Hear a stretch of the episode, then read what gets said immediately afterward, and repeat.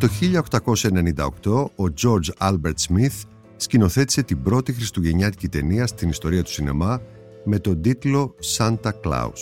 Και αναρωτιέμαι, τι στην ευχή συνέβη στο ενδιάμεσο μέχρι το τώρα με τον οριμαγδό των χριστουγεννιάτικων ταινιών που κυκλοφορούν στις πλατφόρμες; Είμαι ο Θοδωρής Κουτσογιαννόπουλος. Για να μην χάνετε κανένα επεισόδιο, ακολουθήστε τη σειρά podcast Pulp Fiction σε Apple Podcast, Spotify και Google Podcast. Είναι τα podcast της Lifeo. Με τον Λουκά Κατσίκα θα προσπαθήσουμε να βρούμε τις αγαπημένες μας χριστουγεννιάτικες ταινίες, τις εποχές που τις διαμόρφωσαν, τα πάνω και τα κάτω τους, μέχρι τις πιο πρόσφατες. να, για παράδειγμα λέω το Spirited, μια προσπάθεια να γίνει μια διαφορετική ανάγνωση ανάμεσα στις πολλές τους Scrooge με ηθοποιούς που καλά κάνουν και παίρνουν από 20 εκατομμύρια δολάρια ο καθένας όπως ο Will Ferrell και ο Ryan Reynolds για να κάνουν το κέφι τους σε ένα κοινό διψασμένο από το σπίτι του πια να βάλει τις παντόφλες, τις πιτζάμες και τα γκί από τα μέσα Νοεμβρίου μέχρι την πρωτοχρονιά και να βλέπει τη μία ίδια ταινία μετά την άλλη. Καλώς τον Λουκά. Καλώς σε βρίσκω, Θοδωρή. Και, και ευχαριστώ. Χρόνια πολλά. Χρόνια πολλά. Ευχαριστώ πάρα πολύ την πρόσκληση και νομίζω δεν θα μπορούσε να πετύχεις μεγαλύτερο θαυμαστή των Χριστουγέννων, διότι μπορεί να μεγαλώνω, αλλά διατηρώ την ίδια παιδικότητα σε ό,τι αφορά την αγάπη μου για αυτές τις γιορτές. Ναι, πρόσεξε όμως τώρα. Τι σημαίνει αυτό μεταφραζόμενο στις χριστουγεννιάτικες ταινίες από ένα φαν των Χριστουγέννων; Με αυτές τις πολλές πια που κυκλοφορούν σε πιάνει μια παγερία διαφορία, δεν θέλεις να τις δεις, δεν σε ενδιαφέρουν, δεν εκφράζουν το πνεύμα που μπορεί να έχεις εσύ για τα Χριστούγεννα; Θα γίνω ρεζίλ τώρα και θα σου πω ότι ένα μήνα πριν φτάσουμε στις γιορτές των Χριστουγέννων, εγώ βλέπω κάθε βράδυ στο σπίτι από μια ταινία του παλιού σινεμά βέβαια, που έχει να κάνει είτε με τα Χριστούγεννα, είτε εκτιλήσεται ακριβώς την ε, συγκεκριμένη αυτή ημερομηνία του χρόνου, είτε παίρνει αφορμή από τα Χριστούγεννα για να διηγηθεί κάτι άλλο. Τι εννοείς ότι δεν έχεις δει το Falling for Christmas με τη Λίντζι Λόχαν. Ευλαβικά. Έχα τα λόγια σου. Ευλαβικά. Και μετά πηγαίνω για ποτό και στο μαγαζί της Λίντζι Λόχαν στην ε, Αθήνα, γιατί τόσο πολύ θέλω να διατηρήσω αυτό το πνεύμα το Χριστουγεννιάτικο. Δεν πειράζει, δεν χάνεις τίποτα, γιατί εγώ το είδα και. Πώς είναι, είναι. Όπως καταλαβαίνεις. Δηλαδή η ιστορία μιας πλουσίας και ενός φτωχού ε, σε κάτι αμερικάνικα σαλέ με αμνησία. Αυτό το τρικ. mm Μπορεί να κάνουμε podcast και σε κάθε ένα να βρίσκουμε και μια ταινία με αμνησία. Μπορούμε να κάνουμε και σε τουρκικά αν θέλεις παλιά, που το είχαν εύκολο. Και που ανακαλύπτει ε, γιατί πράγμα είναι ικανή. Και είναι ικανή η αγάπη, ειδικά όταν κάνει κρύο στις γιορτές. Αλίμον. When people look at me, all they see is the spoiled daughter of the hotel magnate. I'm coming in, coming in hot. I just want people to remember me for more than my last name. My lady. Where exactly are we going? Sierra Belmont. the last year with you has been truly magical. Will you marry me? Oh, Tad! Oh, Tad! Ah! I've got you! Πάμε όμως στις ε, παλιότερες και δεν εννοώ τις τόσο παλιότερες, δηλαδή μην πάμε τώρα στον κύριο Άγνωστο Σμιθ ε, και στον Ζορζ Μελιές και σε αυτές τις ε, ιστορίες ε, με τις εταιρείες του Thomas Edison και το Night Before Christmas, το παλιό, παλιό. Και τέλος πάντων τις ναι. απόπειρες λίγο του σινεμά να εκμεταλλευτούν αυτή τη γιορτή, την πιο γνωστή γιορτή του χρόνου. Αλλά μιας και είπα εκμετάλλευση, ας πάμε σε μια πολύ σημαδιακή διετία που είναι το 46 και το 47. Συμφωνείς; Συμφωνώ. Αλλά κάτι έχει στο μυαλό σου για τη διετία Έχω στο μυαλό μου τρεις ταινίες. Ναι, για τη μία είμαι σίγουρος. Το, έχω κι εγώ στο το, μυαλό μου. Το ένα είναι το It's a Wonderful Life. Ε, βέβαια. Το άλλο είναι μια ταινία που αγαπάμε και οι δύο, το The Bishop's Wife. Πάρα πολύ και στη μέση, ας το πούμε έτσι, είναι μια από τις πιο γνωστές ταινίες των Χριστουγέννων, που είναι το θαύμα της 34η Οδού. Ναι. Και εκεί θέλω να πω για την εκμετάλλευση, γιατί είναι μια ταινία που είδα Σχετικά πρόσφατα. πολύ πρόσφατα, ναι. ξανά. Για την ταινία του 47 μιλάω. Όχι για το remake. Και όχι για το remake του 94. Well, young lady, what's your name? I'm sorry, she doesn't speak English. She's Dutch. She just came over. She's been living in an orphan's home in Rotterdam ever since. Well, we've adopted her. I told her you wouldn't be able to speak to her. But when she saw you in the parade yesterday, she said you were Santa Claus, as she calls you.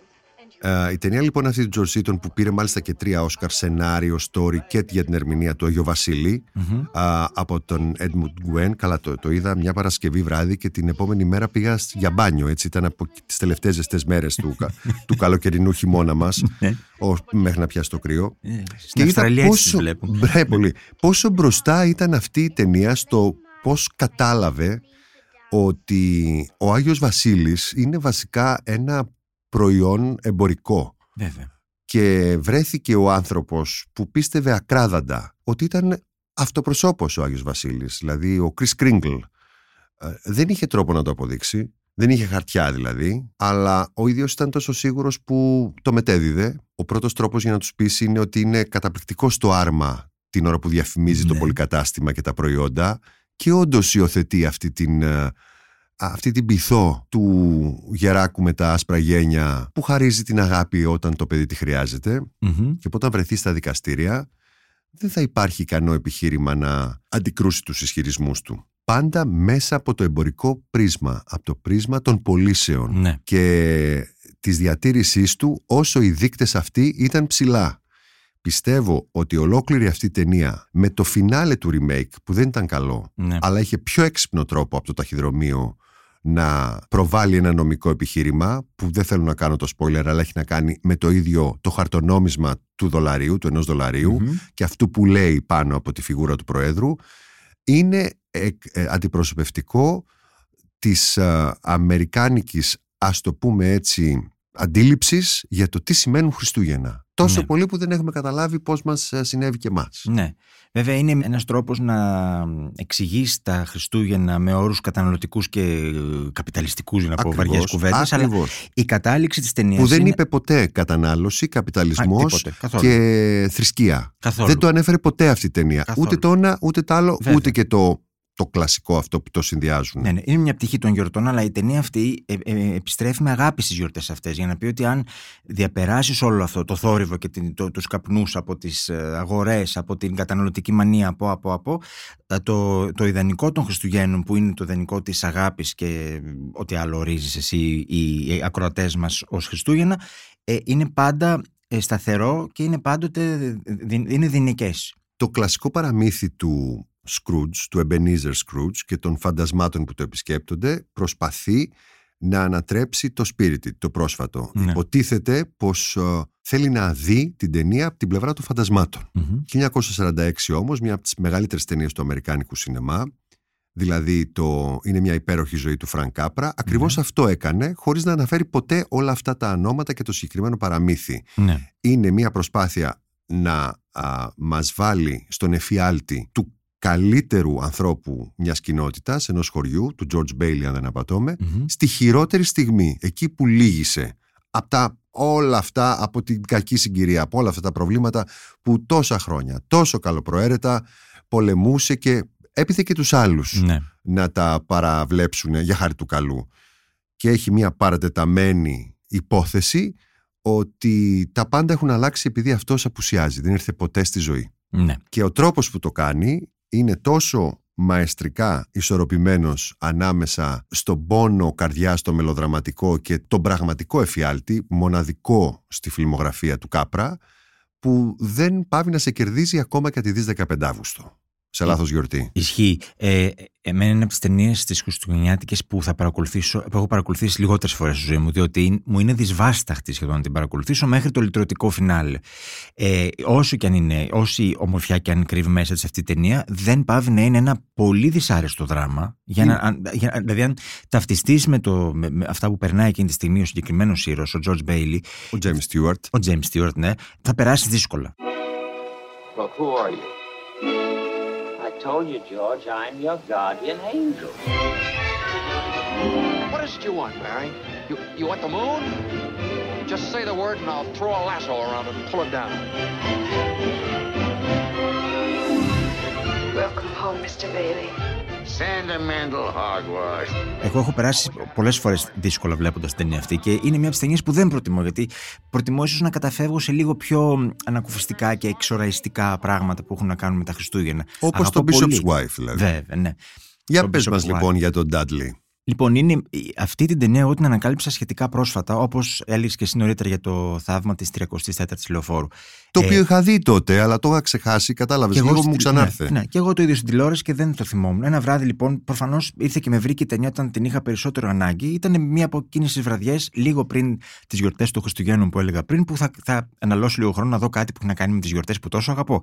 Και τι είναι, είναι η ιστορία του Κάρι Γκραντ, ο οποίος είναι ένας θαυμάσιος άγγελος. Θα μου πεις, ο Κάρι Γκραντ δεν θα μπορούσε να είναι τίποτα άλλο παρά ένας παρά θαυμάσιος άγγελος, που κατεβαίνει στη γη για να εκπληρώσει μία αποστολή, η οποία συμπεριλαμβάνει την Αν Σέρινταν, αν δεν κάνω λάθος, η Αν Σέρινταν νομίζω ήταν που έπαιζε, και η οποία λίγο πολύ οδηγεί τον άγγελο να ερωτευτεί την γήινη για την οποία έχει κατεβεί στη γη, και αυτό δίνει αφορμή για μερικές τόσο εγκάρδιες και γεμάτες ζεστασιά και θαλπορείς σκηνές που έχω δει στο αμερικανικό σινεμά, μία από τις οποίες είναι μια σκηνή που αγαπώ και βλέπω ξανά και ξανά και ξανά, που είναι μια σκηνή απόλυτης ξενιασιάς και παράδοσης στη χαρά και στη συντροφιά του άλλου, που είναι η σκηνή στο παγοδρόμιο, δεν θα περιγράψω, όποιος δει την ταινία καταλαβαίνει. Είναι μια εκτενή σκηνή, σκηνή που εκτελήσεται στο παγοδρόμιο μεταξύ της ε, κοπέλας, του αγγέλου και ενός ε, ακόμη τύπου που πετυχαίνουν στο δρόμο και γίνεται ξαφνικά παρέα τους για λίγη ώρα. So am I. That's impossible. Can you skate, Sylvester? Oh, I used to when I was a boy, but I'm too old now. Come on, put on some skates. You'll find out how young you are.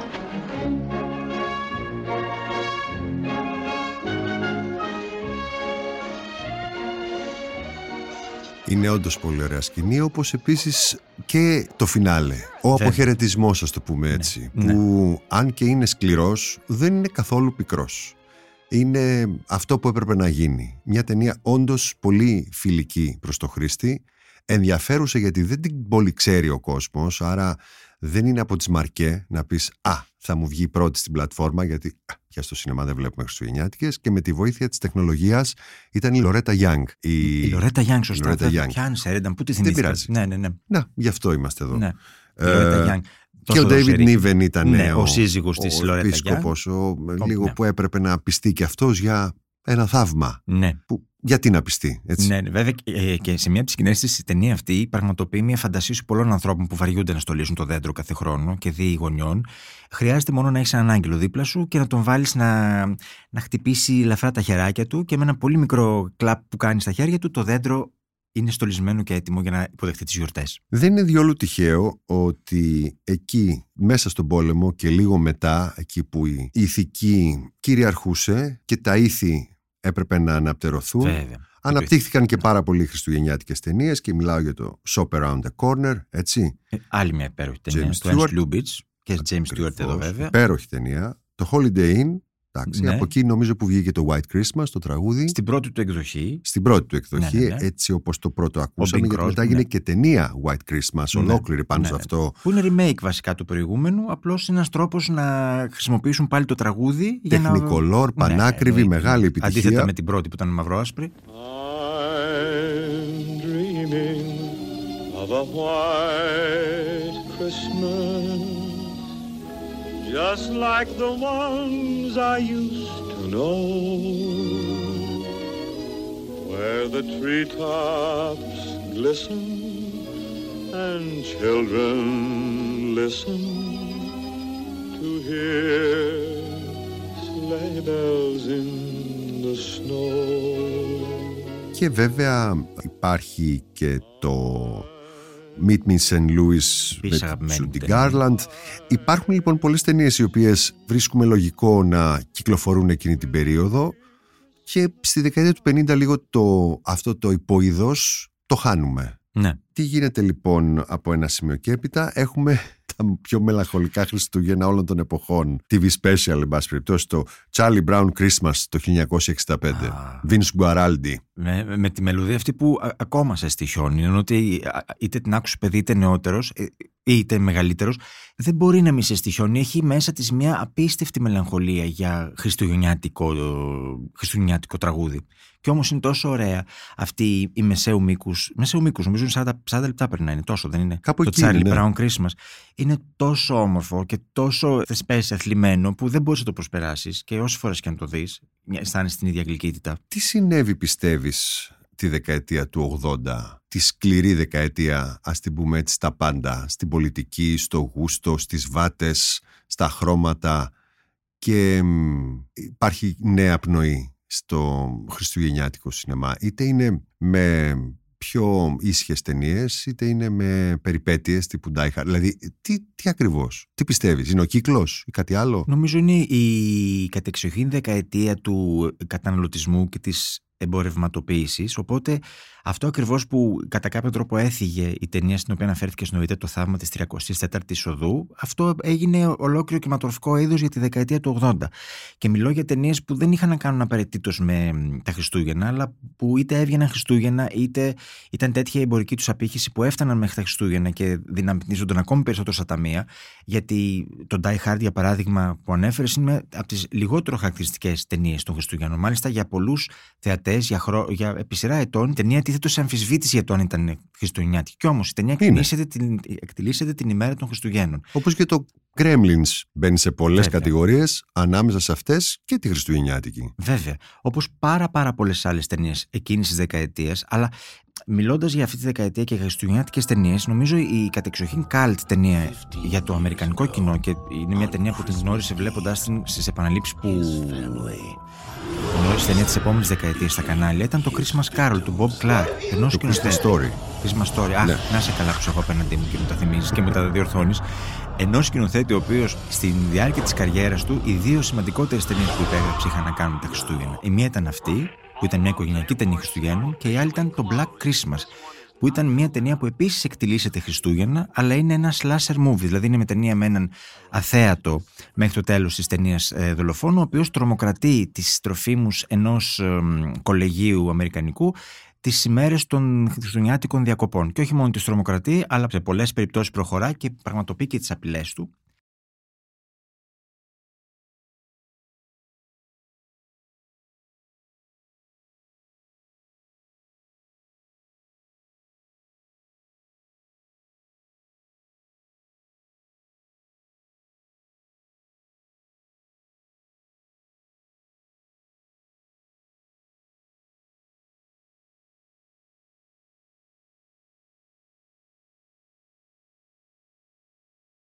Και δίνει το έναυσμα για μια σειρά ταινιών. Ναι, ένα παραστράτημα, το πούμε έτσι, του καλόηθου πνεύματος των ναι. Χριστουγέννων που πηγαίνει προς ένα άλλο είδος, ένα άλλο ζάνρο. Και φέτος ναι. θα έχουμε και το Violent Night, ε, δηλαδή μια ταινία με θέμα, μάλλον με φόντο τα Χριστούγεννα που δεν είναι καθόλου όπως λέει ναι, όπως και η, ήταν... η ειρηνική. Ναι, ναι, όπως δεν ήταν και εκείνη η διαβόητη η ταινία της δεκαετίας του 80, το Silent Night, Bloody Night ή Deadly Night, μπερδεύομαι πια, με έναν ε, ψυχοπαθή Άγιο Βασίλειο ο οποίος επισκέπτεται σπίτια και στο σακί με τα δώρα του έχει και ένα τσεκούρι το οποίο του χρησιμοποιεί με την πρώτη ευκαιρία που θα βρει. Αυτό είναι μακρινός συγγενής του Black Christmas.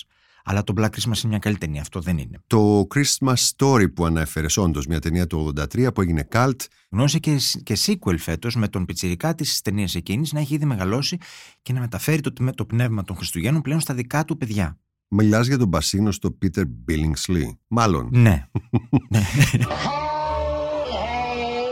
It's the most beloved Christmas story of all time. And this holiday season, Ralphie is back.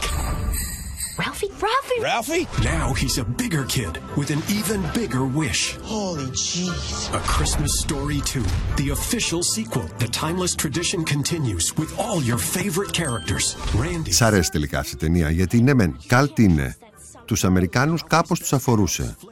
Άγνωστη όμως στον υπόλοιπο κόσμο παραμένει, παραμένει πάνω ναι, κάτω. Ναι, ναι. Αλλά είναι μια ταινία την οποία μπορεί κανείς να συστήσει ή μόνο για αλλαγή μπορεί να συστήσει γιατί είναι λίγο το, κάτι σαν το American Graffiti των χριστουγεννιάτικων ταινιών. Δηλαδή ε, παραπέμπει σε παλαιότερες εποχές και έχει μια, ε, επικαλείται μια νοσταλγία η οποία προφανώς βρήκε απήχηση στις καρδιές των Αμερικανών γιατί τους επιστρέφει για λίγο σε μια δεκαετία, την οποία δεκαετία το κοινό που ανέδειξε την ταινία αυτή και την έκανε κάλτη ήταν πιτσιρικάδες τότε, που είναι η δεκαετία του 50 και του 60 γιατί αναβιώνει με πολύ ωραίο τρόπο την ατμόσφαιρα αυτής της δεκαετίας. Νομίζω είναι από τα, από τις, μια από τις αρετές της ταινίας μαζί με την νοσταλγία που επικαλείται. Οπότε καταλαβαίνω γιατί γνώρισε αυτή η ταινία μεταγενέστερη επιτυχία. Το ότι σε εμάς, τους Έλληνες ή σε άλλες χώρες ενδεχομένως να μην έχει την ίδια απήχηση έχει να κάνει γιατί αλλιώς μεγαλώσαμε και αλλιώς ήταν οι δεκαετίες του 50 και του 60 για, τις, για τη ναι, δική ναι, δεν χώρα, έχει την καταγωγή, δεν έχει την αναφορά ναι. που ευφραίνει την καρδία. Βέβαια. Αυτός όμως που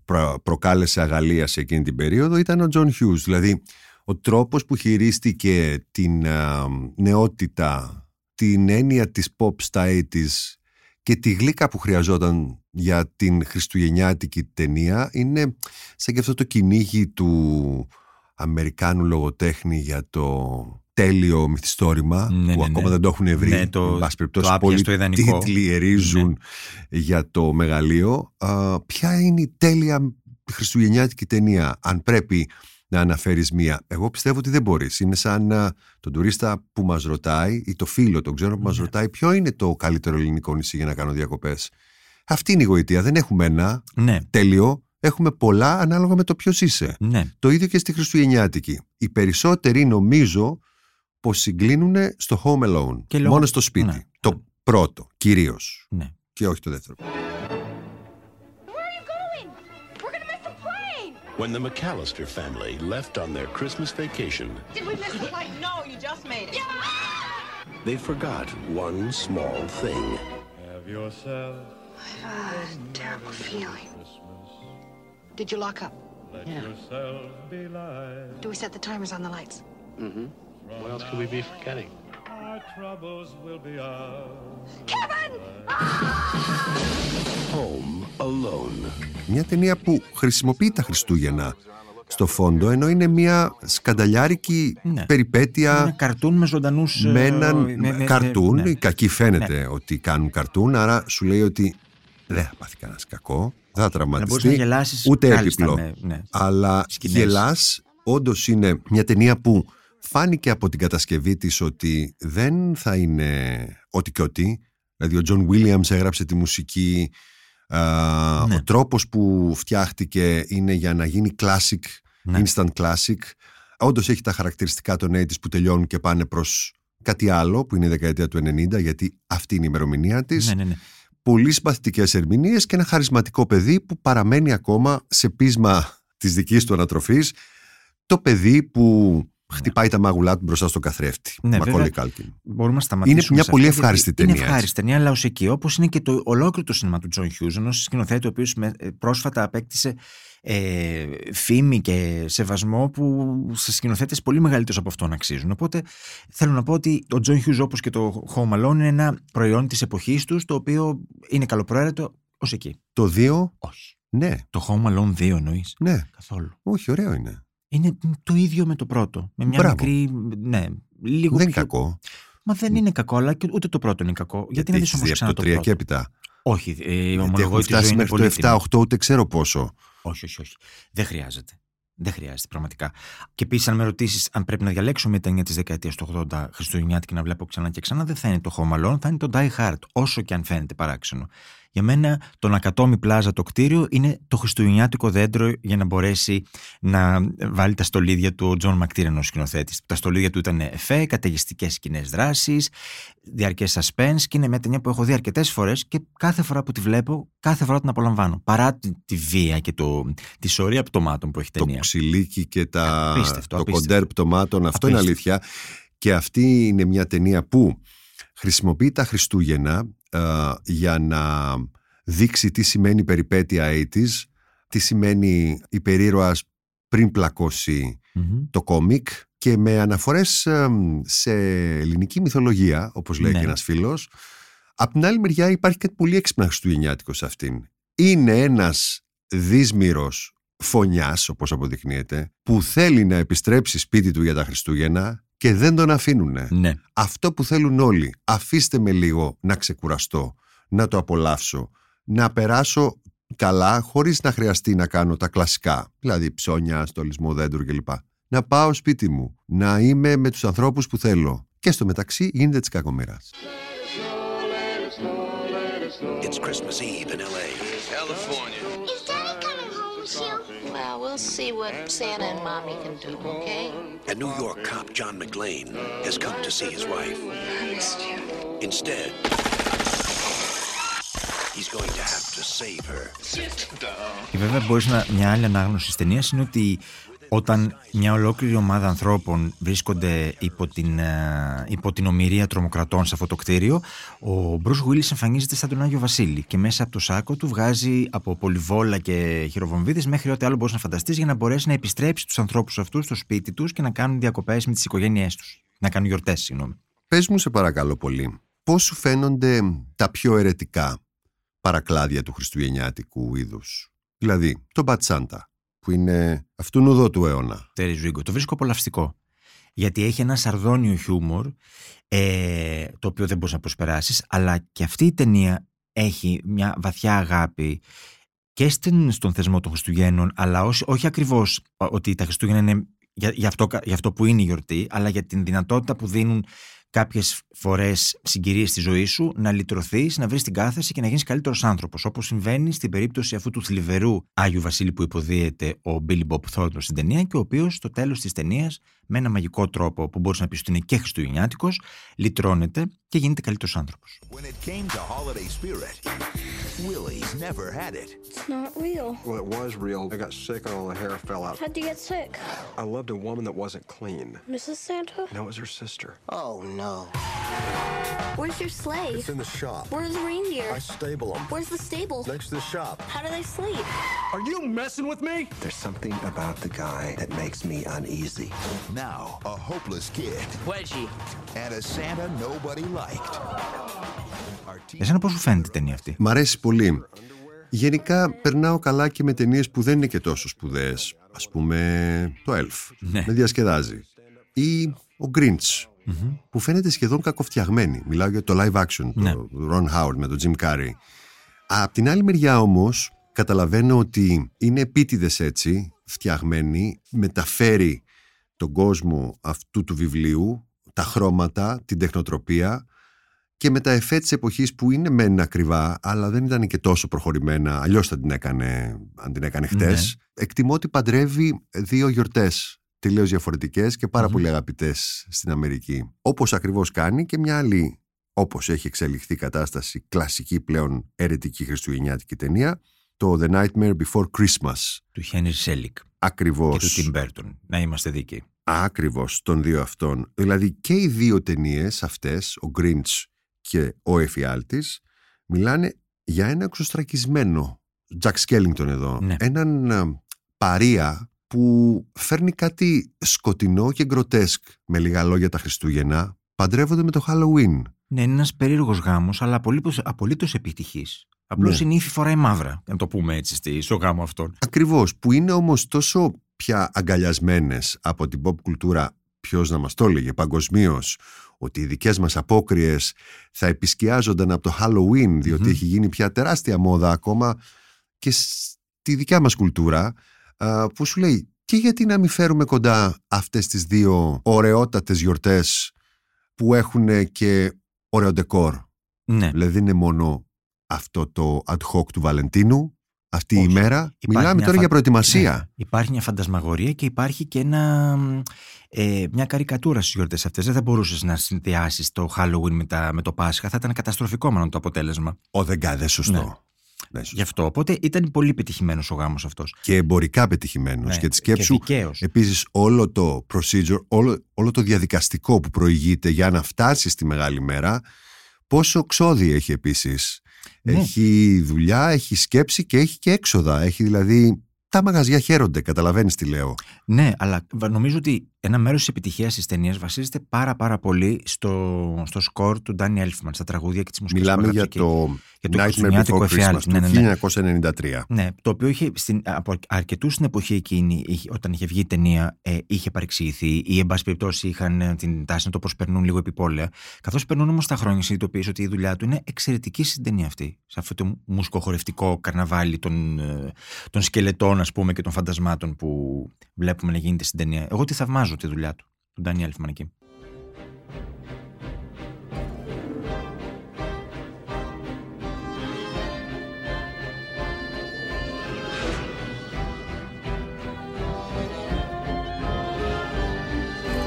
Boys and girls of every age, wouldn't you like to see something strange?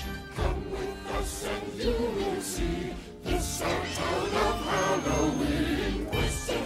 This is Halloween. ε, ανάμεσα στις πολλές υπέροχες μουσικές του επενδύσεις. Άρα λοιπόν αυτό που συμβαίνει τον τελευταίο καιρό με τις, ε, τι να πω, πρέπει να βγαίνουν 40-50 καινούργιες ταινίες κάθε χρόνο, οι περισσότερες είναι κόπιες.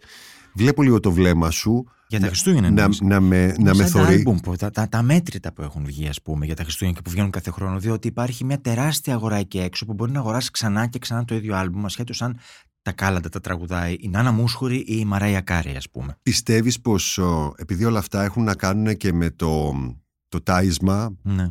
της κάθε πλατφόρμας. Δηλαδή, είναι σαφές ότι για να γίνονται πολλαπλασιαστικά ότι έχουν πάει πάρα πολύ καλά οι ναι, περσινές ναι. άρα λοιπόν παραγγέλνουν και άλλες και άλλες και άλλες και όπως παλιά παραγγέλναν κάποια χριστουγεννιάτικα specials στην αμερικάνικη και σε κάθε βέβαια χώρα απλά τις αμερικάνικες μας έχουν μείνει λίγο περισσότερο γιατί βάζαν τα καλά τους ο Ντιν Μάρτιν, ο Φρανκ Σινάτρα λέγαν τα ωραία τους. Το κάθε show από την Κάρολ Μπερνέτ μέχρι ναι, ναι. όποια μπορεί να φανταστείτε έκανε το ωραίο του special το αφιέρωμα. Και με αυτόν τον τρόπο ε, το κάθε δίκτυο ναι. γιόρταζε τα Χριστούγεννα. Υπάρχουν και κάποιες παρενθέσεις, λίγο πιο δημιουργικές, ασχετό αν είναι τελείως πετυχημένες ή όχι, όπως τη Σοφία Κόπολα. Ήταν μια χειρονομία με και αυτή. Ναι, ναι, ναι, με ναι, τον Bill ναι. Murray, ξανασυναντήθηκε με τον Bill της. Ε, Τα Χριστούγεννα έκανε... Ένα, μια πλακίτσα χριστουγεννιάτικη χαριτωμένη. Ακριβώς μία λίγο μεθυσμένη. Λίγο μεθυσμένη, Ναι. έτσι, με, με ένα ποτήρι σαμπάνια. Ναι, ναι, ναι. Τώρα όμως γίνεται χαμός. Δηλαδή, οι ταινίες που βγαίνουν είναι τόσο κόπιες και τόσο άπειρες, που ακόμα και τα ζευγαράκια που μαζεύονται μέρα-μέρα μέχρι να κάνουν την αντίστροφη μέτρηση. ε, για τα Χριστούγεννα, πρέπει να τα έχουν χάσει δηλαδή. Ναι. Νομίζω όμως ότι αν πρέπει να, να κάνεις μια μεταφορά ανάμεσα στις ταινίες αυτές και σε κάτι άλλο, σε κάποιο άλλο προϊόν που είναι πολύ συνδεδεμένο με τις γιορτές, είναι κάπως σαν τα μελομακάρονα και τους κουραμπιέδες οι ταινίες αυτές. Τα μελομακάρονα και οι κουραμπιέδες, οι βιομηχανικοί, δεν είναι πάντοτε γευστικοί και ενδεχομένως αντιλαμβάνεσαι μερικές φορές και το συνθετικό που κρύβουν μέσα τους. Είναι η διαφορά ανάμεσα σε αυτούς τους κουραμπιέδες και μελομακάρονα και τα γλυκά που φτιάχνει η παραδοσιακή νοικοκυρά στο σπίτι της, που μας σχοβολάει τις ημέρες λίγο πριν τα Χριστούγεννα το, το σπίτι από, το, από τα υπέροχα γλυκά που φτιάχνει στο φούρνο της. Για μένα αυτό ήταν πάντοτε η αγάπη μου για τις ταινίες αυτές. Είναι η αγάπη που έχω στα γλυκίσματα αυτά, όπως τα θυμάμαι και εγώ από την παιδική μου ηλικία. Περισσότερο από όπως τα φτιάχναμε στο σπίτι και λιγότερο όπω τα αγοράζω πια στο ζαχαροπλαστείο. Η παραβολή σου έχει να κάνει με το πιο χειροποίητο σινεμά, ακόμα και την ε, χριστουγεννιάτικη ταινία, αν τη δημιουργήσει κάποιος που να την πονάει και λίγο και να έχει κάτι να πει σε σχέση με τις πολλές που βγαίνουν που είναι παραγγελίες.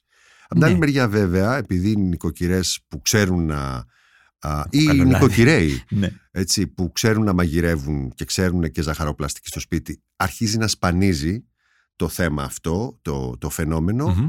Υπάρχουν τα ζαχαροπλαστεία που πουλάνε τα καλά, Βέβαια. κουράμπια εδώ, Βέβαια. μάλλον μακάρονα, και σου λένε ε, βέβαια πληρώνεται 28 ευρώ το κιλό, διότι εδώ χρησιμοποιούμε κανονικό μέλι, κανονικά καρύδια και Ναι. όλα τα υλικά μας είναι πρώτα. Ναι. Με το λάδι, βασιλιά.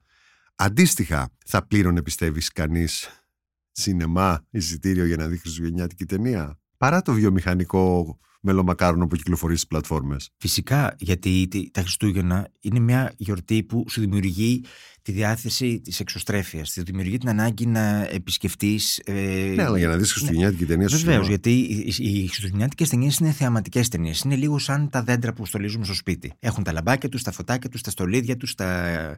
το ένα τους, το άλλο τους. Θέλεις να βγεις στι γιορτές των Χριστουγέννων έξω και να δεις τέτοιες ταινίες. Γιατί Πού να τις βρεις; Μα δεν γίνονται όμως. Γίνονται μεγάλες ταινίες. Οι μεγάλες ταινίες των Χριστουγέννων δεν είναι χριστουγεννιάτικε. πλέον, ναι. Είναι οι, οι, ας πούμε οι οσκαρικές. Ναι. Οι ταινίες που θα μπορούσαν να είναι από τον Ονό, τρία, που βγήκε Χριστούγεννα, αν θυμάμαι καλά το 90, μέχρι το Θυμάσαι West πολύ Side καλά. Story, Ναι, ναι, ναι. μέχρι τώρα ποιο είναι που θα βγει. Α, Το Avatar θα βγει τώρα. Το δεν Avatar είναι θα όμως βγει πριν. χριστουγεννιάτικη ταινία. Ναι, είναι αυτή. αυτές όμως που λένε, ε, Ακριβώς. άμα δεν τα δει ο κόσμος Χριστούγεννα, πότε θα τις δει; Θέλω να δω ένα θέαμα. Θέλω να πληρώσω εισιτήριο και να δω κάτι το οποίο θα μου θαμπώσει το βλέμμα. Αυτό είναι το Avatar, όπως είναι και όλες τι ταινίες. Αλλά θεωρώ ότι αν θέλει κάποιος να δει και τις πρόσφατες μνήμε ταινίες που μπορεί να μην εκτελήσονται απαραίτητο Χριστούγεννα, αλλά είναι χριστουγεννιάτικες, θεαματικές, φαντασμορικέ, υπέροχες, είναι οι ταινίες του Harry Potter. Που, αν θυμάσαι, οι περισσότερες από αυτές τύχαινε να κυκλοφορήσουν και στις αίθουσες λίγες εβδομάδες πριν τα Χριστούγεννα για να μπορέσουν να βρίσκονται στις αίθουσες τα Χριστούγεννα.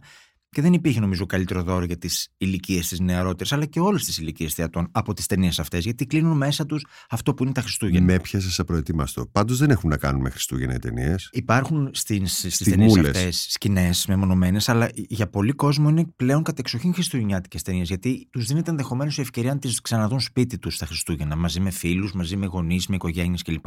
Γιατί είναι πιο εύκολο να βρεις και να δεις σε μια πλατφόρμα ή οπουδήποτε αλλού θέλεις μια ταινία σαν το Harry Potter από ότι το να ψάξεις να βρεις το Bishop's Wife ή το Meet Me in St. Louis που λέγαμε.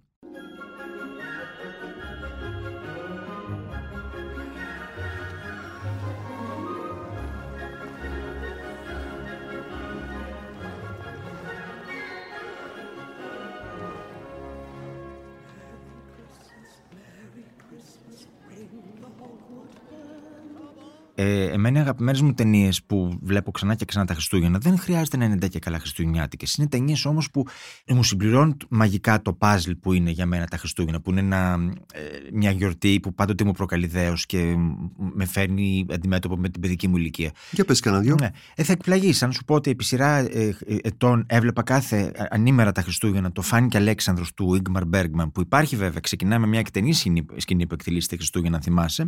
Κάποια στιγμή ναι, σταμάτησε όμως όταν ανακάλυψα το Meet Me in St. Louis. Θα μου πεις το Meet Me in St. Louis είναι μια ταινία που έχει μέσα και σκηνή Χριστουγέννων και τραγουδάει ναι. και η, η, η Judy Garland το Have Yourself a Merry Little Christmas. Ακριβώς. Ναι. Αλλά τα τελευταία χρόνια έλα που έχω κολλήσει και βλέπω ξανά και ξανά τους Δουβλινέζους του Τζον Χιούστον, που είναι μια ταινία που Πολύ ευχάριστη. Θεοφά... Πολύ ευχάριστη, βέβαια. Δεν είναι καθόλου ευχάριστη. Αλλά Να θυμίσω επειδή... ότι στα αγγλικά λέγεται The Dead, έτσι. Ναι, και είναι η τελευταία ταινία του Τζον Χιούστον. Είναι αριστούργημα, χωρίς πλάκα. Είναι αριστούργημα. Ε, είναι μια ταινία που εκτυλίσσεται τη νύχτα των Θεοφανίων. Βασίζεται σε αυτό το υπέροχο, το, το, το υπέροχο διήγημα που έγραψε στο, στο βιβλίο του Δουβλινέζοι ο James Joyce, που το διήγημα λέγεται The Dead.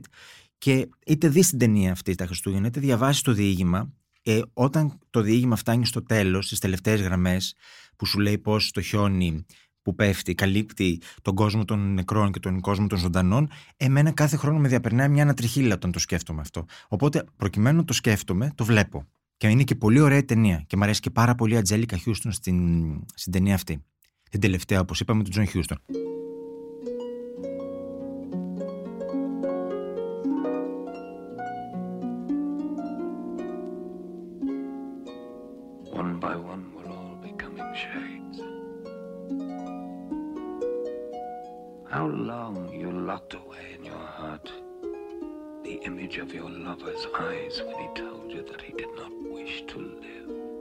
Εσύ ποια τέτοια ταινία έχεις, Όχι, αν έχεις; μου κάνει εντύπωση το γεγονός ότι ξεκινήσαμε αυτό το podcast λέγοντάς μου ότι σου φαίνεται δυσβάσταχτο να βλέπεις το It's a ναι. Wonderful Life γιατί το θεωρείς ναι. σκληρό αλλά σε ανακουφίζει σχεδόν σε λιτρώνει το περιβάλλον των Δουβλινέζων. Ναι, διότι μέχρι να φτάσει στο φινάλε, που δεν θα πω ότι περί τίνος πρόκειται, που δεν είναι κάτι, είναι μια διήγηση από το παρελθόν.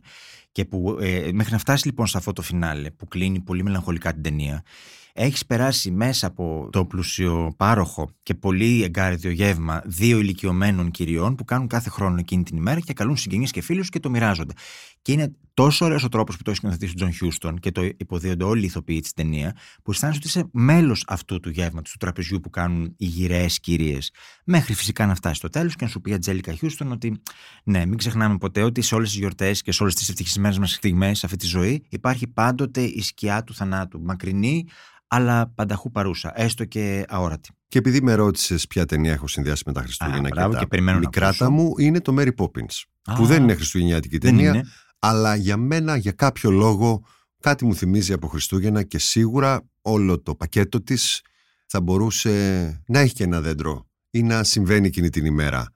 Κάτι γυροφέρνει πάντα από αυτό το πνεύμα. Ένα αλλά σε θαύμα ευχαριστώ πάντως. πολύ. Εγώ ευχαριστώ. Σε ευχαριστώ πολύ που μου θύμισες στους Δουβλινέζους. Α, Δεν θα είναι ευχάριστη. Την είχα δει όταν βγήκε στο Παρίσι, γιατί έτυχε τότε να σπουδάζω και ποτέ δεν την ξέχασα, αλλά την έχω λίγο παραγωνίσει. σου Και είναι μια σπουδαία στείλω να ταινία. τη δεις και πρέπει να Βεβαίως. σου πω ότι ήταν αγαπημένο διήγημα του, αυτό και άλλο ένα από το βιβλίο εκείνο, του Μακαρίτη του Σταύρου του Τσιόλη.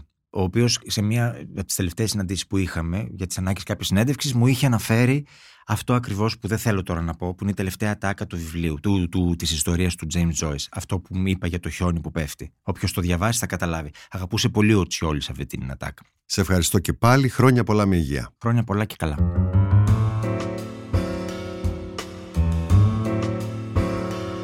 Ήταν ένα επεισόδιο από τη σειρά podcast Pulp Fiction με το Θοδωρή Κουτσογιανόπουλο για το LifeOGR. Τα podcast της LIFO ανανεώνονται καθημερινά και τα ακούτε μέσα από το LifeOGR ή τις εφαρμογές της Apple, του Spotify ή της Google. Κάντε subscribe πατώντας πάνω στα αντίστοιχα εικονίδια για να μην χάνετε κανένα επεισόδιο. Ηχοληψία, επεξεργασία και επιμέλεια, φέδωνας χτενάς και μερόπικοκίνη. Ήταν μια παραγωγή της LIFO. Είναι τα podcast της LIFO.